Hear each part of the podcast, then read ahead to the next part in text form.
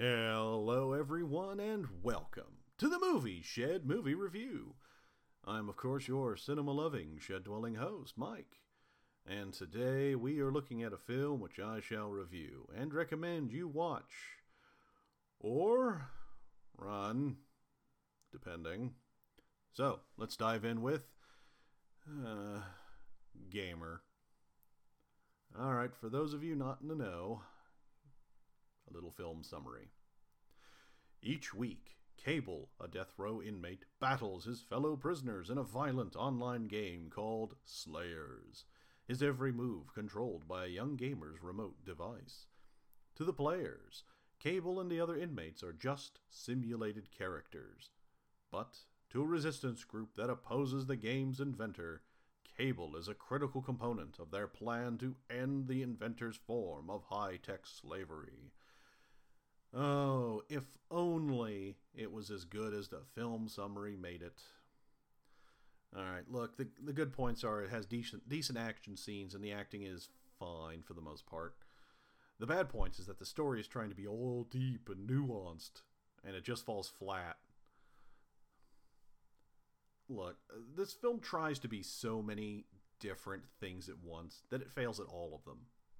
For instance, it takes jabs at gamer culture that comes off as petty, instead of really looking into the dark side of that culture. It's just a surface jab. That's what it is. Pure, it's just a jab at the surface, the stereotypical gamer.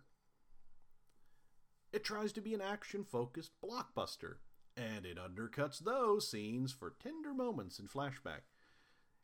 Normally, you do something like that if you really want someone to care about the character. You don't really. So it's just a waste, and it takes away from the action. And then it tries to be a film of breaking the chains of this digital slavery by revolution. And it is just laughable how inept all parties involved are. Honestly, when I watched this film, I had uh, I didn't have high hopes, but I had certain expectations that I thought would be easily filled.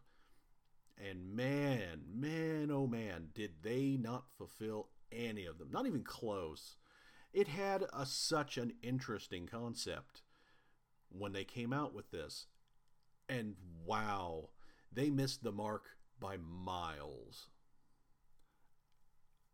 Whew. Yeah, my final rating is obviously I don't recommend Gamer to anyone. Is it one of those, you know, run for the hills kind of bad films? No. But it is one of those that you're going to sit back and think, wow, I wasted my time.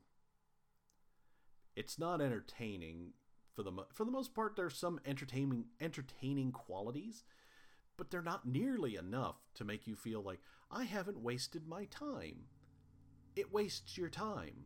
That's what it does.